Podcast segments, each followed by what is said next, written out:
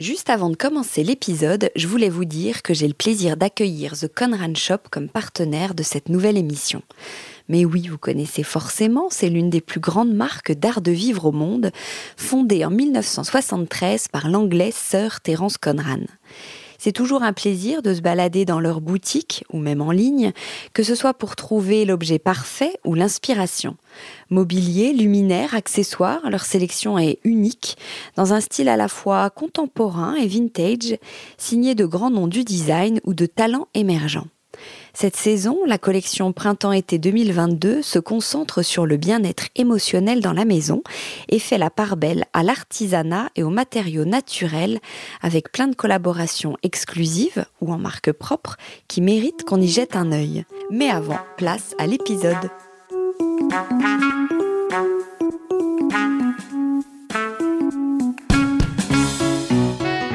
Dans Le Club, la nouvelle émission de Décodeur, le podcast qui parle de celles et ceux qui font la déco aujourd'hui.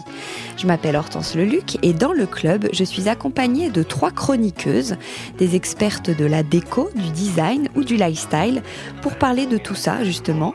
Portraits de talents, événements à connaître, bonnes idées déco, nouveautés, écologie, projets divers et variés. L'idée, c'est de partager nos repérages et nos bons plans dans la joie et la bonne humeur. Allez, bienvenue au club. Bonjour à tous, je suis très contente d'être là et de lancer cette première émission Le Club. Alors vous avez compris le principe, je ne suis pas seule, je vous présente donc tout de suite celle qui m'entoure.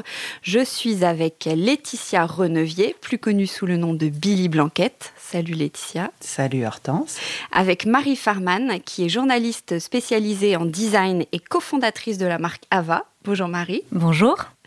Et Violaine Bellecroix, rédactrice en chef de Marie-Claire Enfant, qui coanime le mouvement WIT, Women in Transition écologique. Hello Hortense. J'ai bien dit euh, WIT C'est parfait, c'est WIT. Oui, on va en reparler tout à l'heure. Donc, je suis ravie de faire cette, euh, cette émission avec vous. Juste avant, est-ce qu'on se tutoie? Est-ce qu'on se vous voit? Parce que je ne sais pas si vous avez remarqué dans les émissions, euh, tout le monde fait un peu genre euh, on se vous voit alors qu'ils se connaissent tous. Donc, est-ce que si ça vous va si on se tutoie? Bah, évidemment. Oui. sinon, on va, se, on va se tromper entre le tu et le vous.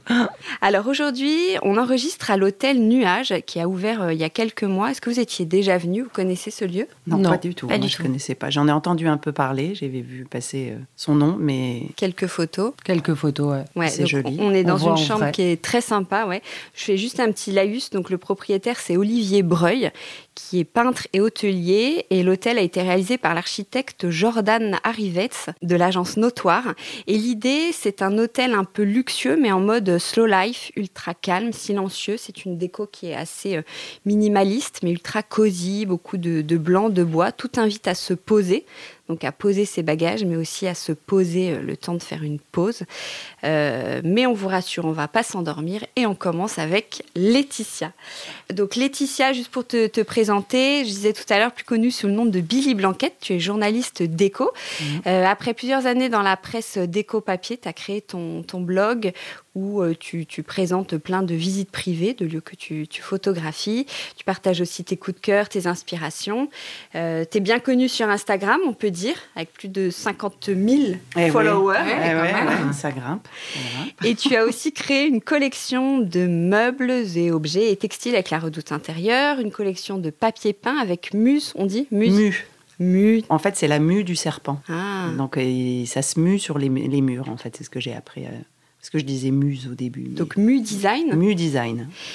Et euh, l'événement du moment, et on va en reparler, tu viens tout récemment de sortir un livre. Absolument, qui s'appelle Toi et moi. Toi et moi, avec euh, donc toi. Toi avec un T. T-O-I-T et moi. Petit jeu de mots. Euh, bon, je t'appelle Billy ou Laetitia? Écoute, bonne question. On va dire, à mon avis, plutôt Billy, parce que c'est vrai que maintenant, ça fait sept ans que j'ai monté ce blog et que depuis, Billy me colle un peu à la peau et, euh, en fait, les, Laetitia, les gens savent pas trop qui c'est. Euh, et en fait, euh, là, en, écrivant le livre et en le signant à la fin, je me suis dit, bah, je ne veux pas signer Laetitia Renevier. En fait, personne ne sait qui c'est. Donc, donc, on va dire Billy Blanquette, c'est le petit. Ah oui, sur la couve du livre, dans le livre, il y a écrit Billy Blanquette. Ouais. donc, en fait, maintenant, ça y est, c'est mon nom. C'est bizarre d'avoir Blanquette comme nom de famille, mais je suis contente d'avoir Billy comme prénom. C'est sympa. Eh ben donc parle-nous de, ce livre.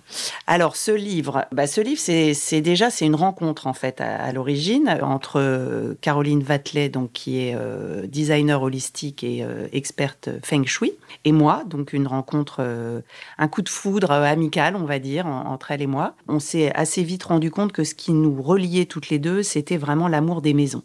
Donc de fil en aiguille, elle avec son expérience du feng shui et moi avec mon background de journaliste qui aime bien raconter des histoires, euh, on s'est dit, ben, en fait, pourquoi est-ce qu'on n'écrirait pas un livre ensemble et euh, on, ne parlerait pas un peu de, tout ça, du bien-être que peut apporter la déco, euh, de la maison aussi dans son ensemble. Puis, et puis j'ai essayé de raconter l'histoire et de la rendre accessible surtout, pour qu'on découvre un petit peu ce que c'était que ce truc que, le feng shui, qui est un espèce alors, dis-nous, c'est quoi en fait le feng shui? Ah bah alors le feng shui, alors c'est un art ancestral chinois euh, ça, on le sait. Sauf que, euh, effectivement, jusque-là, c'était plutôt assimilé un truc un peu pratico-pratique, avec euh, des encens et des murs violets et dorés.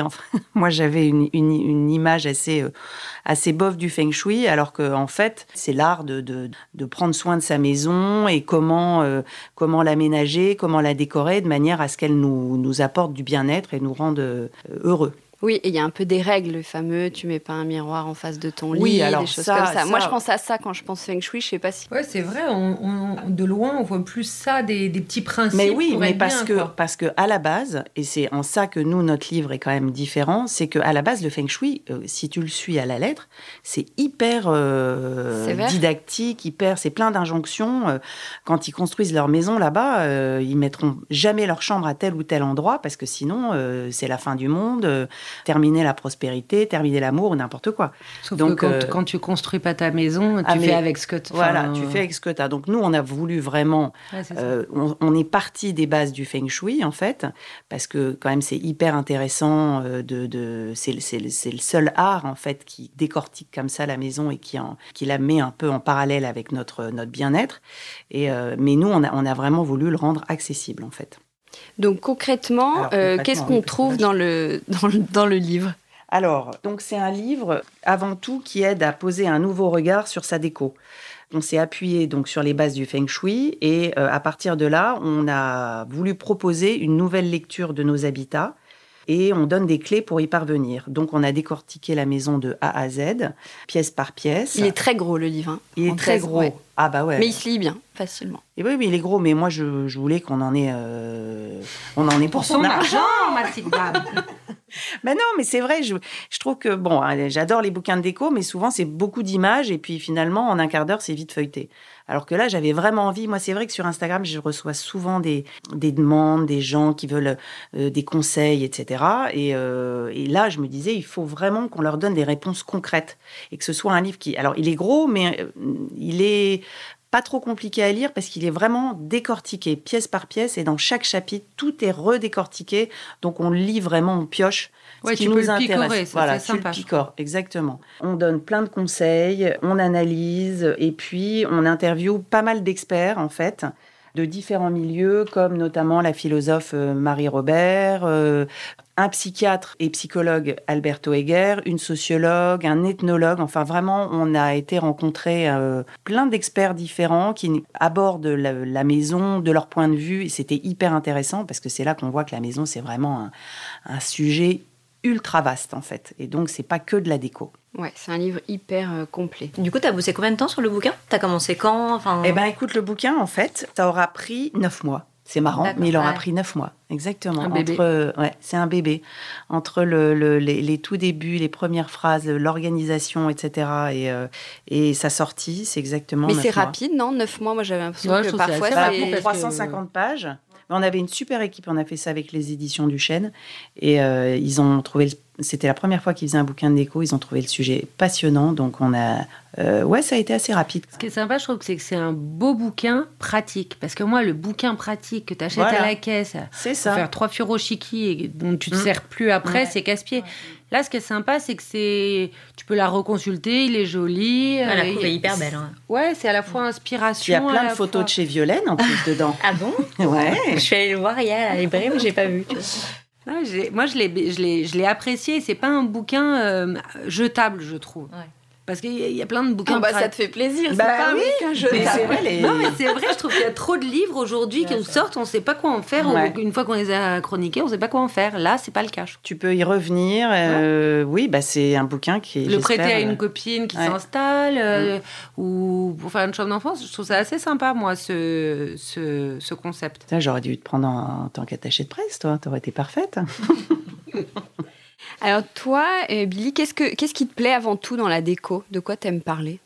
Moi, j'aime la déco, effectivement. je suis née dans ce milieu, donc euh, on va dire que la déco, c'est un truc euh, dont j'aime parler. Mais c'est vrai que je me suis rendu compte en écrivant ce bouquin qu'en fait, j'aime la déco, mais ce qui m'intéresse et ce que j'aime par-dessus tout, c'est la maison. Euh, ce qu'elle représente, la maison apporte de la joie, du bonheur, qu'elle rassure. Donc ça peut effectivement paraître un peu gnangnan de dire ça, mais en fait, c'est la vérité. Et je l'ai encore plus constaté en faisant ce bouquin. La maison nous définit, c'est notre seconde peau, notre cocon, notre refuge. Et la déco qui rend heureux, bah, finalement, elle est accessible à tous. C'est pas qu'une question de moyens. Donc rendre sa maison belle, euh, c'est possible euh, et, c'est un moyen de s'apporter du bonheur euh, et de prendre soin de soi. C'est se faciliter la vie, arrêter de perdre de l'énergie bêtement, c'est trouver des solutions efficaces. Donc aujourd'hui, j'ai surtout envie que les gens trouvent leur bien-être et j'ai envie de leur donner de bonnes idées, qu'ils apprennent des choses simples, qu'ils aient envie de se faire plaisir avec leur déco. Voilà. Ah, super. Alors, quelle est ta bonne idée du jour? Ah bah alors ma bonne idée du jour, est j'ai voulu, euh, puisque je vous rabâche les oreilles euh, depuis tout à l'heure avec le bien-être et le bonheur, eh ben, j'ai été choisir la couleur du bonheur. Mmh. Donc je voulais parler du rose. Voilà, parce que parce que c'est quand même une couleur qui est quand même très tendance, comme on dit. Ah, c'est la couleur du bonheur? Ah oui, le, rose, c'est la couleur du bonheur. Non, t'as jamais entendu ça? Ouais, je sais pas, je l'avais pas. Moi non plus, non. Non, pas, forcément. Ah bon? Ouais, si, moi j'avais. Oui. Ah bah non. On te fait complètement on dit, on dit que le rose, c'est la couleur du bonheur, exactement. Ah, donc voilà. D'où voir la vie en rose. D'où voir la vie en rose, exactement. Voilà. Et donc c'est vrai que hum, on est quand même très nombreux et nombreuses, quand même assez féminin quand même. On a tendance à, à faire de cette couleur une couleur féminine, mais il y a beaucoup d'hommes qui l'aiment quand même. Euh, on est très nombreux à aimer, le rose. Donc c'est vrai que c'est une, couleur qui est quand même euh, assez tendance depuis euh, un, bon, un bon nombre d'années quand même. Moi j'ai l'impression que le rose, on le voit quand même beaucoup en déco bah, depuis toujours. Mais c'est vrai que là, ces dernières années, entre des roses très pâles jusqu'au terracotta, parce que dans les terracottas, on peut, quand ils tirent vers le rose, bah, c'est considéré comme un rose. Tu as des roses, des roses vifs, malabar, des roses éteints. donc c'est vrai que c'est une palette qui est très large et qui est assez facile euh, à utiliser. Et euh, c'est rare de pas aimer le rose, en fait. C'est quand même une couleur qui, euh, qui est plutôt agréable et on est quand même assez nombreux à l'aimer. Donc, alors pourquoi cette couleur est considérée comme celle du bonheur? Parce qu'il y a quand même des gens qui travaillent là-dessus. Eh ben, moi, je l'avais rencontré d'ailleurs, et toi aussi, tu avais fait un, décodeur avec, avec lui, Jean-Gabriel Cos, qui est designer couleur et qui est auteur du livre L'étonnant pouvoir des couleurs. Et euh, il m'expliquait qu'en fait, beaucoup de choses se passent dans notre cerveau quand on regarde un aplat de couleurs et que énormément de zones sont activées. Eh bien, en fait, quand on regarde une image du bonheur, quand on regarde une image qui nous fait plaisir, nos enfants ou notre mari par exemple, euh, ça active exactement les mêmes zones du cerveau que quand on regarde un aplat de couleur rose. Donc en fait, euh, voilà, c'est un constat neuroscientifique. Il se passe la même chose dans notre cerveau. Et c'est, bah oui, c'est marrant. Et c'est vrai que quand on y pense, quand tu, quand on rentre dans une pièce qui est rose ou c'est pas une couleur qui renvoie quelque chose de, triste et de négatif, c'est plutôt quelque chose de d'assez doux et, euh, et chaleureux. Alors du coup, on le met où le rose? Eh bien là encore, c'est le bonheur. C'est en ça qu'il est top le rose, c'est que en fait, pour moi, il peut aller partout le rose. Comme il y a une palette très très large, il peut aller aussi bien dans une salle de bain. La salle de bain, on dit que c'est une super couleur pour la salle de bain parce que il donne un joli teint, c'est une couleur douce. Donc là, il faut partir plutôt dans des tons. Euh, euh voilà, faut peut-être pas mettre un rose euh, fluo dans cette salle de bain, plutôt un ton euh, plus pâle, plus plus doux. On peut aussi le mettre dans un salon, mais ça, on va dire que c'est peut-être le truc le plus osé, parce qu'il vaut mieux s'assurer si, on est plusieurs à vivre dans la même maison que tout le monde a envie d'avoir du rose dans son salon. Notamment les hommes, c'est peut-être pas, même s'ils adorent cette couleur, il y a plein d'hommes qui aiment le rose, mais enfin de là avoir un salon rose, je, ne suis pas sûre. Euh, la cuisine, c'est alors là, on peut oser parce que c'est une couleur euh, qui active les émotions positives, la créativité. Donc, on peut même se faire plaisir avec un beau rose, euh, un beau rose malabar hyper gai, voilà. Moi, ma cuisine, elle est rose. Hein. Je fais une parenthèse, 36, 15 ma vie, mais j'adore. Bah, bah oui, mais c'est hyper agréable. Et ton homme, il aime bien. Ouais, et puis c'est gourmand un peu, tu vois, comme bah couleur. Non, mais bah c'est vrai que le rose, moi, je m'y suis mise tardivement, mais maintenant, c'est une couleur que je colle un peu partout. Bah, c'est hyper agréable. Moi aussi, j'ai tendance à la coller Alors qu'au début, euh, la layette, quoi. Bah voilà, c'est ça. Pendant très longtemps, en fait, le rose, c'est ça. C'était le rose layette. Il n'y avait pas 36 000 roses, ou en tout cas, on les, on les utilisait pas tous. Et maintenant, c'est vrai qu'avec le terracotta, tous ces trucs-là, enfin, oui, le nude les mm. nudes, euh, il y, a plein, plein de roses différents.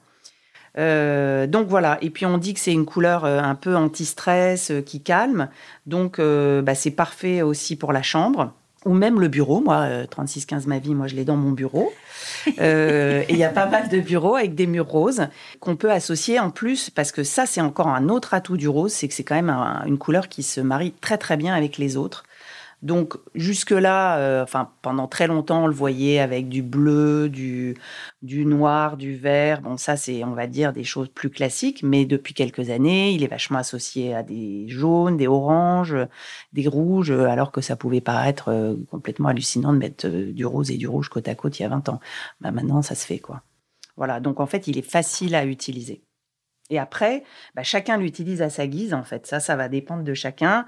Soit on peut se faire une pièce en total look, soit on se fait euh, juste un mur, on peut peindre le plafond, ou juste des éléments comme une porte, un soubassement, euh, euh, la crédence de la cuisine. Et puis, dernière chose, si, si on n'aime pas peindre ces murs de couleur, parce qu'il y a quand même beaucoup de gens qui, qui ont peur de la couleur, euh, on peut aussi faire intervenir le rose par petites touches euh, avec des éléments comme euh, des, rideaux, des plaids, des coussins, des vases. Voilà, donc tout ça, ça apporte des petites touches gaies, des petites notes de joie et je trouvais que ça aurait été dommage de se priver de cette jolie couleur pour cette première émission. C'est vrai.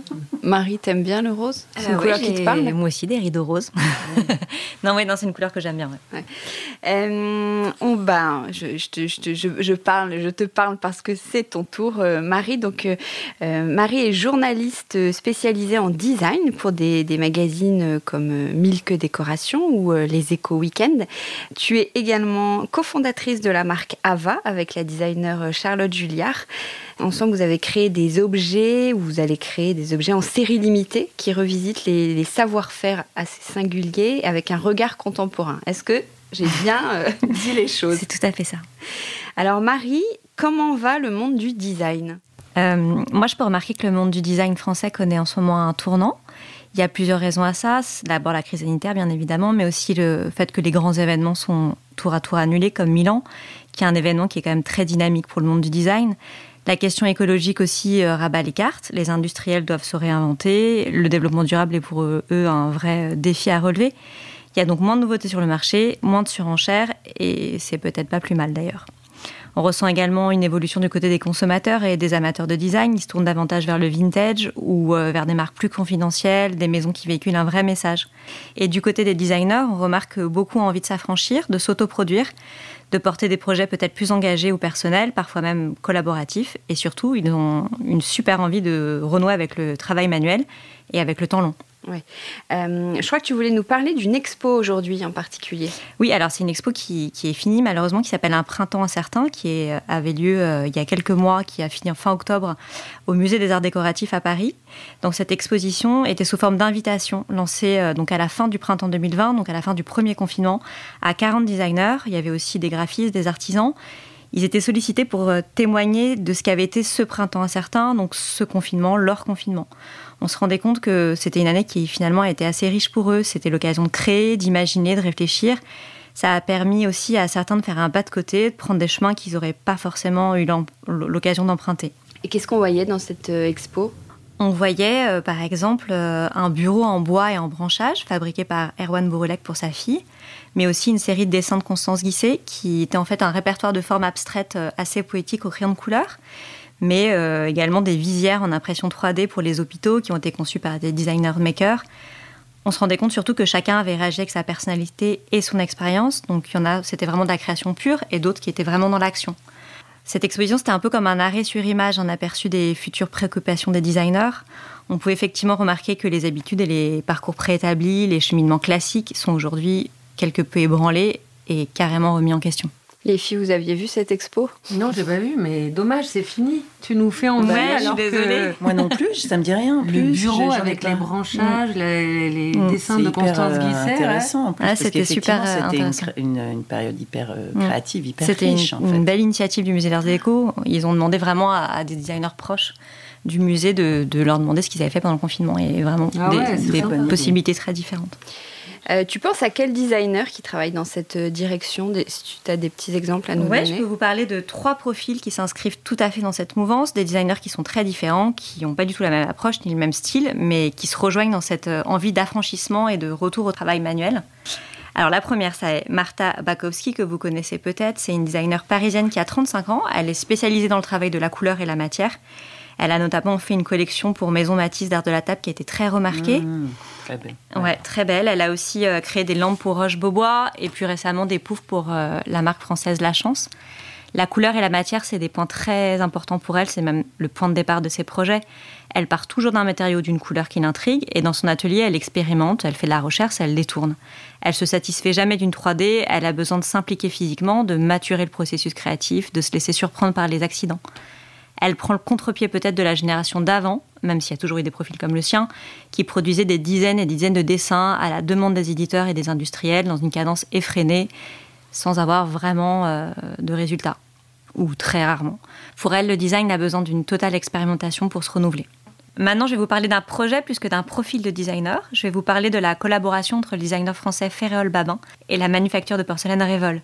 Ils ont donné carte blanche à ce designer pour créer une collection d'art de la table à son image. Je dis à son image parce que Ferréol Babin, c'est quelqu'un qui se situe vraiment en dehors des, des, des, trajectoires habituelles. Il est installé près de Nantes, il travaille chez lui dans son atelier. C'est quelqu'un très manuel. Il a d'abord eu beaucoup de succès avec des cuillères en bois sculpté, qui sont des pièces uniques et qui vendent dans le monde entier aujourd'hui il n'attend pas nécessairement de commandes ou de, qu'on lui propose des projets pour euh, œuvrer, fabriquer, réaliser. Son oncle, c'est donc plutôt celui de la série limitée. Il travaille avec des grandes galeries new-yorkaises, mais aussi avec des, éditeurs de renom. Le défi, ici avec Frérevol, c'était justement de révéler son geste qui est très artisanal et très instinctif de manière industrielle. Donc Ferrell, il a commencé déjà par faire des essais de texture dans son atelier, tout seul, à fabriquer des prototypes. C'est des pièces qui sont inévitablement des défauts et des aspérités c'est pas parfait, quoi, mais ça n'a pas fait peur à Revol, qui a moulé tous ses prototypes pour être euh, ensuite produits à l'identique et à grande échelle, à échelle industrielle. Donc ça donne une collection d'art de la table avec beaucoup de textures, euh, du relief et aussi une identité très forte. On est loin de la vaisselle lisse et parfaite qu'on a l'habitude de voir chez les grands industriels. Et cette collection qui s'appelle Illy sort euh, dans les prochains jours. Ok, super. Et un petit, un petit... Un petit dernier, je vais vous parler d'un projet mené par deux très jeunes designers, sortis des Arts Déco il y a à peu près 3-4 ans. C'est Clara Bellet et Clémence Payeux. Leur projet s'appelle Bob. Ce sont des bougies conçues à partir de cire d'église recyclée, des petites bougies colorées. C'est canon, j'ai découvert. C'est des petites bougies euh, colorées à enfiler sur une mèche, euh, un peu comme les perles d'un collier. On peut en mettre deux ou cinq. Elles sont, on peut composer sa gamme de couleurs. C'est fabriqué à la main et c'est recyclable.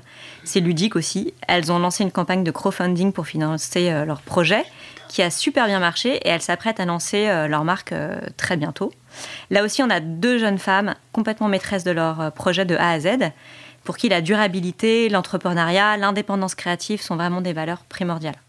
Merci beaucoup Marie, c'était ultra complet quand même. Ah ouais, on a tout noté nous. Bah moi je suis hyper contente de cette rubrique en fait. Je vais venir à chaque fois à l'émission avec un, un papier, un crayon et noter toutes les expos et les, les designers à découvrir. Ben, là, c'est quelques exemples, mais il y en a plein d'autres. On a un aperçu des nouvelles préoccupations des designers aujourd'hui. Bien sûr, ce n'est pas une généralité. Le monde du design est vraiment très lié à celui de l'industrie. C'est un secteur euh, pour qui la période est très compliquée et qu'il faut continuer à soutenir. Mais cette parenthèse, ce temps suspendu, cette remise en question liée à la crise sanitaire, mais aussi au contexte écologique, est aussi très bénéfique. Évidemment. Et alors, le mot écologie, eh merci beaucoup Marie. Je rebondis, transition. idéale avec Violaine. Donc Violaine, petit, euh, petit euh, laïus, je sais pas comment on dit, euh, mhm. sur toi. Qui es-tu? Violaine est donc euh, t'es DA, styliste, rédactrice en chef de Marie-Claire Enfant, rédactrice aussi pour plein de marques. Et à tes heures perdues, donc tu co-animes le mouvement WHIT. J'ai envie de dire white à chaque fois, mais je pense que tout le monde. On prononce euh, le, i à la française. Donc Women in Transition écologique avec son ACO WHIT Modzinic. Et donc en fait, c'est notamment pour cette casquette-là que tu es euh, ici pour nous, nous, parler de transition écologique. Donc juste avant de nous, nous dire ce que c'est exactement, as, comment tu as créé WHIT Comment t'es venue cette idée? Euh, ça m'est venu parce que j'avais envie, moi, perso, juste euh, dans ma vie, de faire les choses un petit peu mieux. Et euh, avec cette amie Maudilnik, avec qui je rigole beaucoup, en fait, c'est ça qui nous, nous lie. Je me dis, au lieu de me faire ma lessive toute seule, je préférais qu'on soit toutes les deux. Au moins, on se plante toutes les deux, on fait toutes les deux. C'est moins austère que de se mettre à racheter des trucs. Au début, j'étais vraiment perdue. Je, franchement, je revenais de très loin. Donc on a commencé comme ça et elle, elle a un peu, euh, euh, c'est une blagueuse quoi. Donc elle a commencé à filmer, à faire des petites blagues et puis on s'est dit ah bah c'est sympa, faudrait donner la recette à telle copine, telle copine, puis bah, de là, on a fait un petit compte Insta parce qu'aujourd'hui, bah, c'est ce qu'on fait euh, sans aucune euh, ambition euh, professionnelle, on va dire, mais juste pour partager les tips. Et de fil en aiguille, les copines, les copines des copines. là, il y a des gens qu'on ne connaît pas forcément qui sont sur ce. Et, nous, vraiment, on, veut en faire un mouvement. L'idée, c'est de dire toutes les transitions sont bonnes, tous les tips sont bons. Maud a l'habitude de dire que même si on est en transition écologique molle, c'est pas grave. Molle, c'est mieux que rien. Et non, elle est hyper fun. Et du coup, voilà, on s'amuse. Et on... Alors évidemment qu'on change pas le monde, que euh, si les pouvoirs publics prennent pas vraiment la mesure des choses, on n'arrivera à rien. Mais euh, c'est comme bah, voilà toutes les initiatives que Marie a soulignées euh, précédemment. Moi, je trouve que en attendant, au lieu de râler, autant agir. Moi, je me sens mieux quand j'agis. Donc, quand je fais ma lessive avec le même bidon depuis deux ans, bah, je me sens déjà mieux que, rien. Moi, évidemment, je suis comme les autres. Hein. Ça me rend dingue qu'il n'y ait plus de baleines. Euh, et ça me rend dingue. Euh, il y a plein de trucs qui me rendent dingue. Mais euh, au moins, quand j'agis, ça. Voilà. Et ce mouvement, il est assez. assez sympa et je trouve qu'il tord un peu le coup à ce que j'aime pas dans Instagram. Bah, moi, j'adore Instagram, mais c'est un puissant fond une fois qu'on est dessus. là, et là, je m'en sers de façon positive. Du coup, je trouve que c'est voilà, je, et puis Instagram, c'est un côté un peu parfait, tout le monde montre le mm. meilleur de soi, alors que là, tu montres mm. que euh, on peut faire des petites des petites actions. Euh. Ouais, et puis euh, on n'a pas de. Euh, ça, moi, ça me fait une pause par rapport à mon métier, c'est qu'il y a une, une. Comment dire une, Il n'y a pas de dimension esthétique dans la transition écologique. Donc, c'est pas parce que vous mettez un joli savon de Marseille, tout bien nickel, à côté de votre robinet avec votre petite brosse dessus. Au bout de trois semaines, c'est dégoûtant, parce que le savon de Marseille, c'est vert, ça dégouline. Et voilà, c'est comme ça, la vie est comme ça. Donc, ça, je trouve ça assez sympa de se servir de ce média-là qui est plus dédié à l'esthétique, on va dire d'habitude, euh, et, de m'en servir justement pour donner des tips. Et maintenant, soit des petites questions. Euh, où est-ce que j'achète des jouets de Noël pour mes enfants sans détruire la planète? Vous n'avez pas un tip pour réparer des pulls? Et donc c'est sympa parce que il y a une petite conversation qui se, qui se, ouais, qui s'installe et donc on repartage les trucs. Euh, je vois que ça, je n'ai jamais été plus efficace qu'en faisant 8. Et d'habitude, on me trouve écolo chiante, et là, on me trouve écolo marrante. Bah, tant mieux, quoi. Si, ça, c'est mieux, ça, ça, on entraîne les gens, mais euh, voilà, sans jugement, et chacun fait comme il peut, comme il veut, comme il décide. Alors, c'est quoi la transition écologique? La transition écologique, c'est un, c'est un moment euh, très long parce que euh, avant, parce que tout le monde dit, je suis dans une démarche zéro déchet. Avant d'être sur du zéro déchet dans les vies qu'on mène, euh, il y a du chemin. Donc c'est le chemin, justement. Ça, ça résonne beaucoup avec euh, le yoga. C'est pas le résultat qui est important, c'est le chemin. Et, et c'est un moment où on décide de changer, de bouger le curseur dans sa vie quotidienne pour faire mieux pour la planète et pour soi-même. Alors au début, c'est, on peut tous commencer par se dire je vais peut-être manger un peu moins industriel et plus euh, des produits euh, bio. Puis alors, une fois que tu manges des produits bio, tu te dis, bah oui, quand même, mais bon, les bananes sous vide qui viennent de l'autre bout du monde, c'est peut-être pas hyper malin. Donc, tu commences avec le, tu arrives sur le local. Une fois que tu es sur le local, bon, très bien, mais tu, tu dis, bah ça y est, j'ai mis euh, tous mes, mes, paniers au carré dans la cuisine, mais quand tu ouvres ton placard de produits d'entretien, c'est, Monsanto, tête de mort, c'est horrible. Donc, tu te dis, bah, il faut peut-être que je fasse quelque chose donc tu te renseignes, tu te renseignes, et c'est ça la transition en fait. C'est tu bouges un curseur et une fois que tu en bouges un, ils bougent tous. parce que, eh ouais, parce que tu peux pas te dire, euh, euh, moi je vais euh, par exemple me mettre sur la peau que des trucs impeccables, nickel, nanana, et jeter des trucs de plastique toutes les deux minutes parce que entre ton shampoing, ton, truc, ton bidule, voilà. Et c'est vraiment un moment où tu, tu fais un état des lieux. C'est comme un audit de ta vie. Alors tu peux le faire de façon très mathématique en faisant ton bilan carbone, ta ta ta ta ta ta. Moi, je suis pas du tout. Euh, suis pas du tout une fille sérieuse, donc je fais pas ça du tout comme ça. Mais c'est très bien pour les entreprises. Il y a des choses qui existent pour quantifier. Mais euh, je, au fur et à mesure de la transition écologique, on bouge un curseur, puis un autre curseur, puis un autre curseur. Euh, euh, voilà, et moi, le premier que j'ai bougé, euh, c'est la cosmétique. Le dernier, c'est la déco, justement. Et je trouve ça assez intéressant que cette transition, c'est comme un. Comment dire C'est comme une philosophie de vie qui infuse au fur et à mesure toutes les pièces de la maison, quoi. Toutes les, ouais, c'est toutes les pièces de la maison aussi.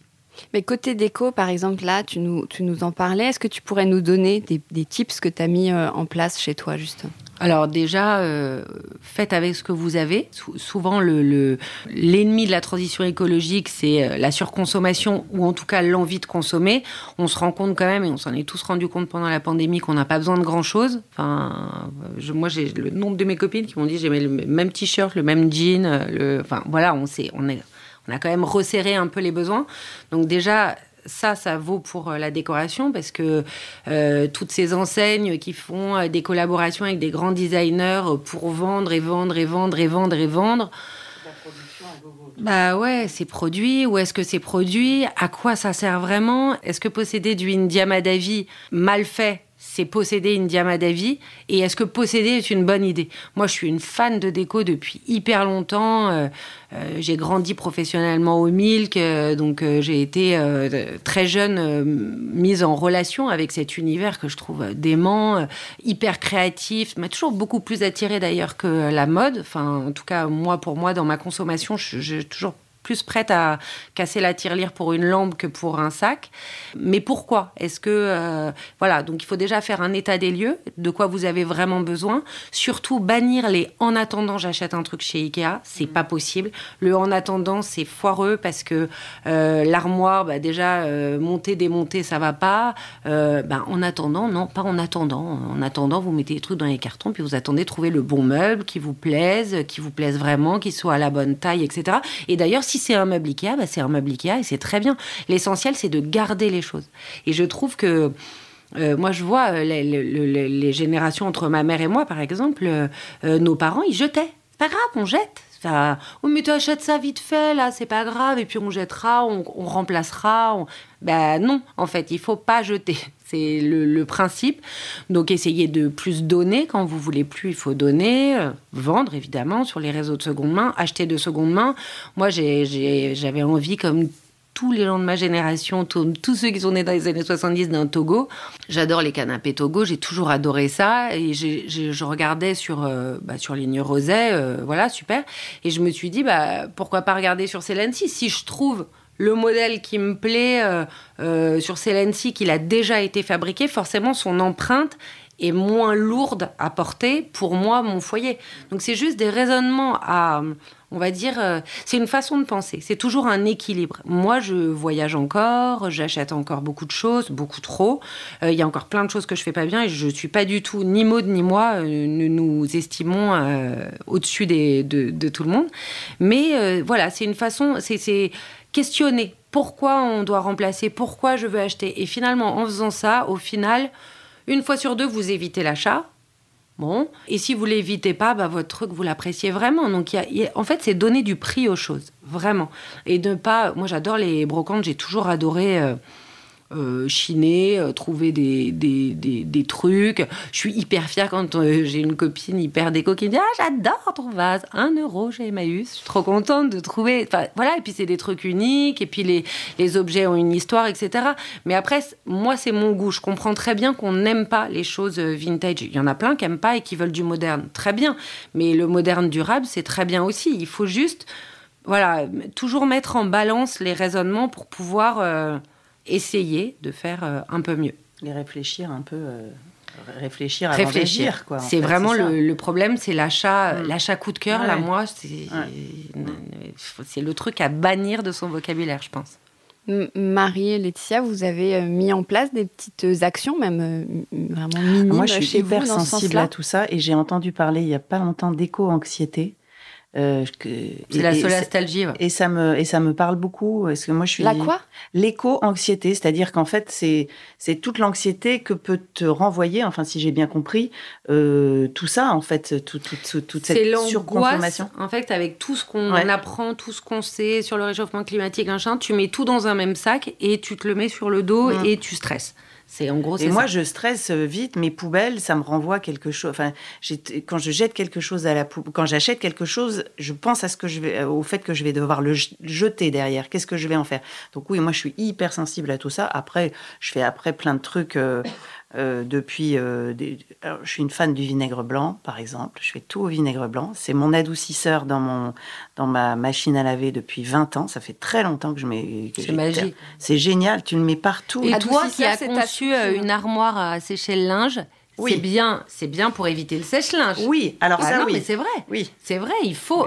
oui, mais je suis beaucoup trop loin. Oui, mais, alors, encore une fois, c'est une histoire d'équilibre. Moi, par exemple, j'ai un sèche-linge parce que bah, j'ai acheté un sèche-linge comme tout le monde. Ah, tu utilises un sèche-linge? Mais je l'utilise pour les serviettes de bain oh, et les doudounes et maintenant, je ne l'utilise plus. Et surtout, il y a un, truc, c'est ce que je disais tout à l'heure, c'est la durabilité.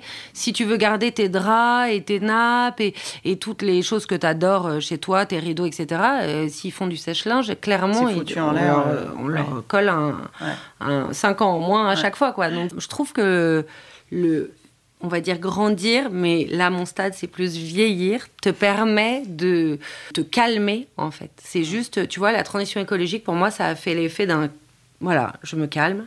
Euh, j'ai pas besoin de posséder de, de... évidemment moi j'adore euh, avoir un intérieur qui me tout ce que tu disais euh, tout à l'heure Laetitia sur voilà comment on se sent chez soi et tout je trouve ça super mais il n'y a pas besoin de neuf pour ça. Mais t'as pas besoin forcément de neuf dans et t'as pas besoin de, de, de tout le temps tout remplacer. Et finalement quand tu changes les meubles de place moi je suis la spécialiste de ça mmh. j'adore. Bah il y a beaucoup de renouveau chez toi et une nouvelle énergie et c'est très bien. ouais. Marie des petites actions? Euh, oui, des... j'ai pas du tout envie de te coincer. Hein. Non, non, des actions quotidiennes comme les tiennes. C'est vrai que moi, j'achète pas mal en vrac. Euh, je vais faire ma lessive, mon déodorant. J'achète plus de gel douche. Enfin, ah ouais, tu fais ta lessive, ton déo. Ouais. Non, tout le monde s'en fout. non, non, je trouve ça hyper intéressant. T'imagines pas le nombre d'emballages économiques. Et c'était justement vraiment pour cette question d'emballage. Après, je me retrouve dans ce que tu dis par rapport au fait que plus tu vieillis, plus tu te calmes. C'est-à-dire que moi, j'ai vachement envie, enfin, j'ai envie de moins de trucs. Et surtout, je vois beaucoup, beaucoup de choses dans mon métier. Toujours des, j'en parlais tout à l'heure, mais plein de choses qui sortent. 50 euh, 000 chaises, 50 000 vases, 50 000 euh, tables. Et hum, ouais, ça me questionne beaucoup de savoir effectivement. Euh, Et c'est pour ça que moi, j'adore ce que tu fais avec Charlotte, parce que justement, tu peux t'offrir une super belle mm. pièce. Tu sais que vous avez mis, en général, vous mettez je sais pas combien de temps à développer les pièces, c'est long, vous avez trouvé l'artisan, mm. etc. Moi, je me priverai jamais de ce genre de plaisir. Mmh. En revanche, euh, acheter, euh, je sais pas, euh, des verres, oui, mais on les achète, mais on les achète, c'est pas cher, c'est pas cher, on s'en fout si on les casse. Ben non, on s'en fout pas si on les casse. Moi, je je, je, je, je veux pas qu'on se fiche des choses, quoi, mmh. quelles qu'elles soient. Et j'essaye toujours, moi, de trouver. bon, après, moi, je suis l'aînée de ma fratrie, donc il y en a toujours un qui s'installe après moi, donc je leur fourgue des trucs. Mais au moins, voilà, ça a eu un autre usage, un autre. je trouve, moi, j'ai été élevée comme ça, et la génération de nos parents, ils sont comme ça, mais c'est pas grave si on casse, c'est pas grave. Sûr. Bah, mm. non, en fait. Mm. C'est c'est ça qu'il faut s'enlever de la tête et finalement ce raisonnement-là appliqué à tout. En plus, t'es en transition. Ils trient même pas nos parents. Non. Non. Oui, mais alors le tri. En plus, ils cassent, mais ils foutent le verre dans la poubelle. voilà, mais le problème du tri, en fait, c'est ce que tu disais tout à l'heure qui est hyper intéressant. Et c'est vraiment cette question qu'il faut se poser c'est OK, il y a le tri, mais le tri, c'est pour déculpabiliser mmh. euh, nos civilisations occidentales de, euh, de, de, produire du déchet. Le mieux, c'est de pas jeter. Il faut pas jeter. Mmh. Donc, euh, le petit guéridon, le petit machin, on se bouge, on va chez Emmaüs, on les repeint, on les donne aux petits frères, aux petites hein. sœurs. On vous les garder dans une cave pour vos enfants quand ils seront grands. Ah bah, quand ils s'installeront en tant qu'étudiants, ils seront peut-être contents. J'en sais rien. Mon, mari, moi, se fiche de moi parce que j'ai 800 euh, rouleaux à pâtisserie. Il me dit, ben ça, ils vont être contents, les enfants, ils auront euh, leur rouleau à pâtisserie dans leur studio. Mais en fait, c'est surtout ça, ne pas jeter, ne pas acheter en attendant et ne pas acheter pour une, période de consommation trop courte. Quoi. Si, si vous avez, euh, je sais pas moi, votre canapé pendant 25 ans, c'est déjà super en fait d'avoir un canapé 25 ans. Donc toi, tu essayes quand même de sensibiliser plutôt les personnes de notre génération, parce que les jeunes sont quand même beaucoup plus euh, Ils naissent écolo. Alors voilà, on est pas la génération juste après. Eux là, euh, pas trop. Ceux qui ont 20 ans aujourd'hui. Ceux de 25 là. Moi, je suis assez euh, pas top, hein. étonnée de voir que c'est pas tant que ça. Moi, en revanche, les petits petits. Oui.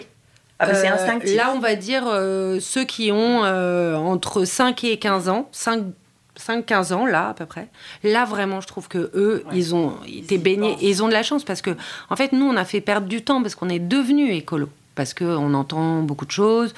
Alors, il y en a toujours qui ne croient pas, hein, mais bon, euh, je me dis, avec le nombre de trucs qui nous tombent sur le coin de la figure, il faut quand même être euh, raisonnable et se dire qu'il y a quand même quelque chose qui se passe. Et d'ailleurs, même si c'est pas dû à l'activité humaine, bah, il faut quand même préserver l'humanité. Donc c'est pour ça que moi, ça ne me réjouit pas particulièrement de savoir que euh, mes fringues H&M achetées euh, quand j'avais 15 ans sont sur une plage au Ghana et que mes ordures sont en Malaisie. Non mais, je veux dire, qui ça peut rendre heureux de... C'est même, euh, tu vois, c'est pas feng shui en fait. Tu vois, de, mais oui, mais c'est hyper angoissant. Ouais, c'est hyper angoissant. Oui, mais ça, c'est angoissant pour ceux qui y pensent, parce qu'il y a plein de gens qui en ont rien à faire. Oui, mais après, en tu fait, vois, euh, il y a aussi une ambivalence, avec nos métiers à toutes les quatre. Bien sûr. C'est-à-dire que toi, par exemple, quand tu fais un numéro euh, de Marie-Claire Enfant, euh, tu t'es obligé de placer des choses. C'est d'auteurs Jekyll Moi, je produis avec Ava je monte des choses toute la mm. journée. Tu vois, c'est ça qui est hyper ambivalent. Toi, pareil. C'est-à-dire que, en gros, on incite les gens à acheter. Et, euh, et c'est hyper ambivalent avec tout ce qu'on est en train de dire. Vrai. Mais qu'est-ce qu'on fait? C'est pour ça, c'est pour ça aussi que euh, la transition c'est long, mm. parce que euh, tu peux pas du jour au lendemain. moi, si je pouvais gagner ma vie à faire que du conseil transition écologique, je serais contente. Et en même temps, est-ce que ce serait mieux? Je sais pas. Mm. parce que d'aller voir euh, d'aller voir une marque de retail et de leur expliquer enfin de les aider à voilà il y, en a plein hein, des marques qui font des sacrés trucs mm. même des marques des marques euh, mass market qui font beaucoup d'efforts etc dans la déco je sais pas. Moi les projets que j'entends un peu sur le, la transition écologique comme Noma ou des choses comme ça c'est des choses assez haut de gamme quand même. J'ai le sentiment mm. Je ne sais pas si la petite déco, bah, toutes ces enseignes qui font un peu tout là, euh, je ne sais pas si euh, ils y arrivent. Ne serait-ce que. Il y en a plein qui ont une volonté, en tout cas, une volonté de mettre ça en place tranquillement. Les grandes grandes enseignes, mmh. elles commencent à communiquer mmh. là-dessus, mais c'est 20% euh, de leur production. Mais c'est insolvable en fait. Ça va pas avec le concept de base. Non, mais tu bah, vois un exemple que j'ai trouvé tu vraiment. Pas chez Emma devenir écolo. Enfin, tu peux. Emma ne peut pas devenir écolo, tu vois. Enfin, ça pousse à acheter plein de trucs, à acheter tout dont tu n'as pas mm. besoin. Oui, mais ils pourraient vendre des choses qui sont un peu plus euh, durables. Mm, mm. c'est juste dans ce sens-là. Déjà, moi, je trouve que si tu prends le prisme du jetable, parce qu'évidemment, il y a plusieurs prismes. Il y a le jetable, où est-ce que c'est fabriqué, est-ce que c'est un... Et le mieux, ce serait de pas consommer, de pas acheter, de pas jeter. Donc, clairement avec les vies qu'on a c'est pas, possible, en fait. Mais déjà si tu prends le prisme ouais le prisme du jetable je trouve pas mal. Hmm. parce que euh, si tu gardes tu vois c'est idiot mais moi j'avais acheté euh, tous des petits kits d'anniversaire euh, pour les enfants. Bon je m'en suis resservi quatre ou cinq ou six fois j'en ai encore ça dépanne. Hmm. j'essaye en fait ce geste de jeter hmm. est, facile. Parce que c'est facile le problème est réglé mais du coup est-ce que tes placards ne sont pas pleins? Moi j'ai beaucoup de choses dans mes placards du coup. Oui tout à fait bah oui, mais alors c'est beaucoup de fais, je rends, je donne. alors, bah oui, serpent qui pas oui, tu vois, par exemple, je, non, mais c'est oppressant. J'ai suivi des placards pleins, moi ça m'oppresse aussi. Mm. Je, je, suis complètement d'accord avec toi et je, je, je, suis, je vois qui est Marie Kondo et tout ça. Mais, oui, non, mais euh, sans être là-dedans. Il y a quelques, il y a un courant minimaliste sur Instagram où alors c'est toujours, c'est tout blanc, tout beau, ils ont des ah. bocaux impeccables et ils remplissent les bocaux avec, euh, tu sais, des pastilles, euh, mm. le Ariel. 8 en 1, je sais pas quoi. en fait, ça me déprime ça parce que c'est. Elles veulent moins en achetant beaucoup et, pour que ce soit joli, etc. Alors que finalement, tu mets du bicarbonate dans ta machine à laver la vaisselle et tout se passe bien et on n'a pas besoin de tout ça.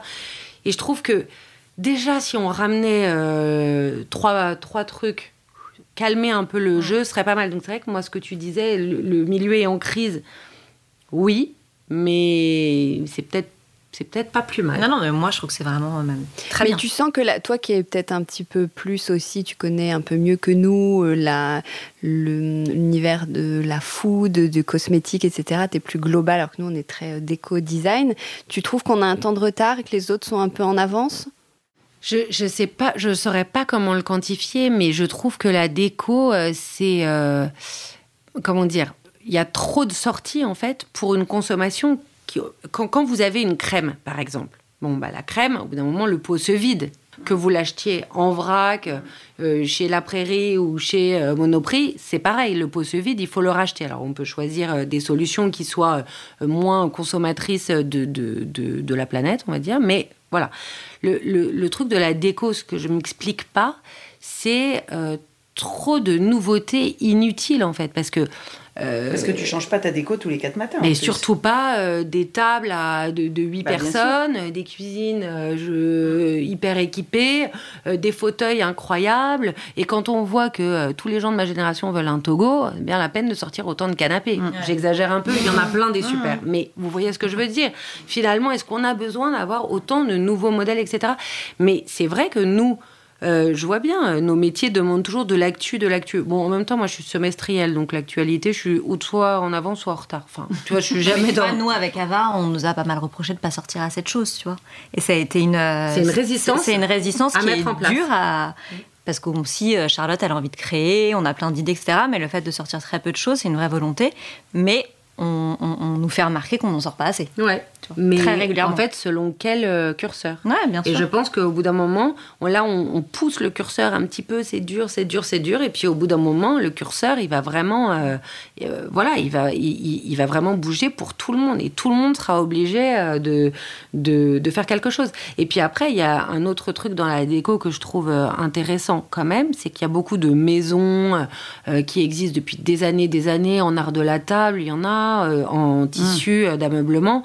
C'est des maisons qui font bosser des boîtes françaises, des usines françaises, des fabriques françaises. Ça, c'est hyper important pour le tissu social, pour...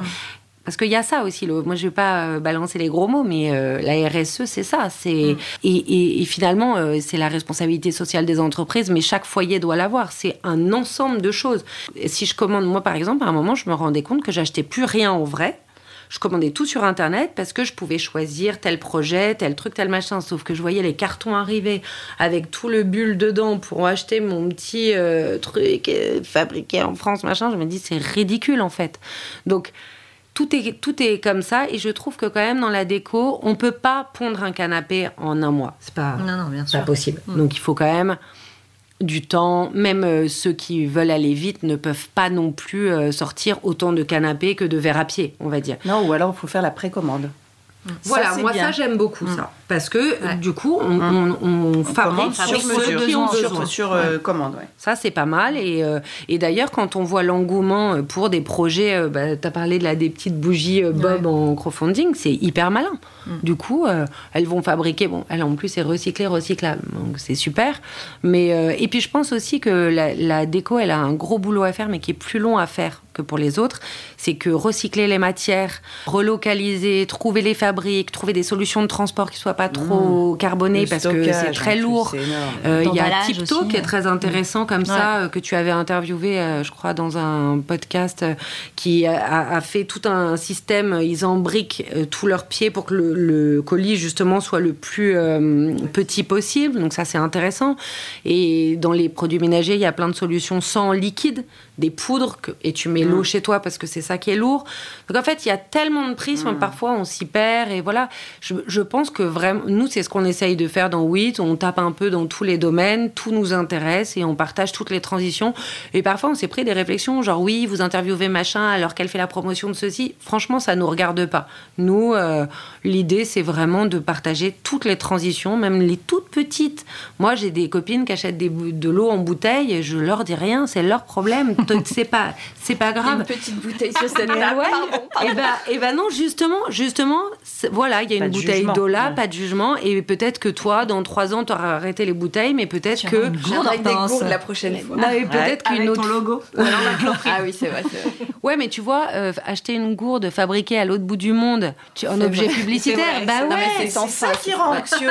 moi, ça me rend Mais moi, ça me rend pas anxieux parce que je me dis, euh, ça me rend. Je pense qu'il faut être plus calme. Juste ouais, c'est ça, c'est vraiment ça. Et réfléchir avant. Moi, l'autre jour, j'ai oublié ma gourde. J'ai acheté une bouteille en plastique parce que je pense qu'acheter une gourde sur un coup de tête comme ça, là, mm. j'en ai déjà six à la maison et que je sais pas où la gourde est fabriquée, est-ce qu'il vaut pas mieux acheter une bouteille d'eau une fois? Voilà. Bon, merci euh, Violaine de nous sensibiliser à tout ah ça. Attends, je redonne ton compte Instagram, c'est Woman in... Woman in Transition écologique. Oui, écologique à la française, parce que comme on parle mal anglais, on fait toujours un peu d'anglais, un peu de français.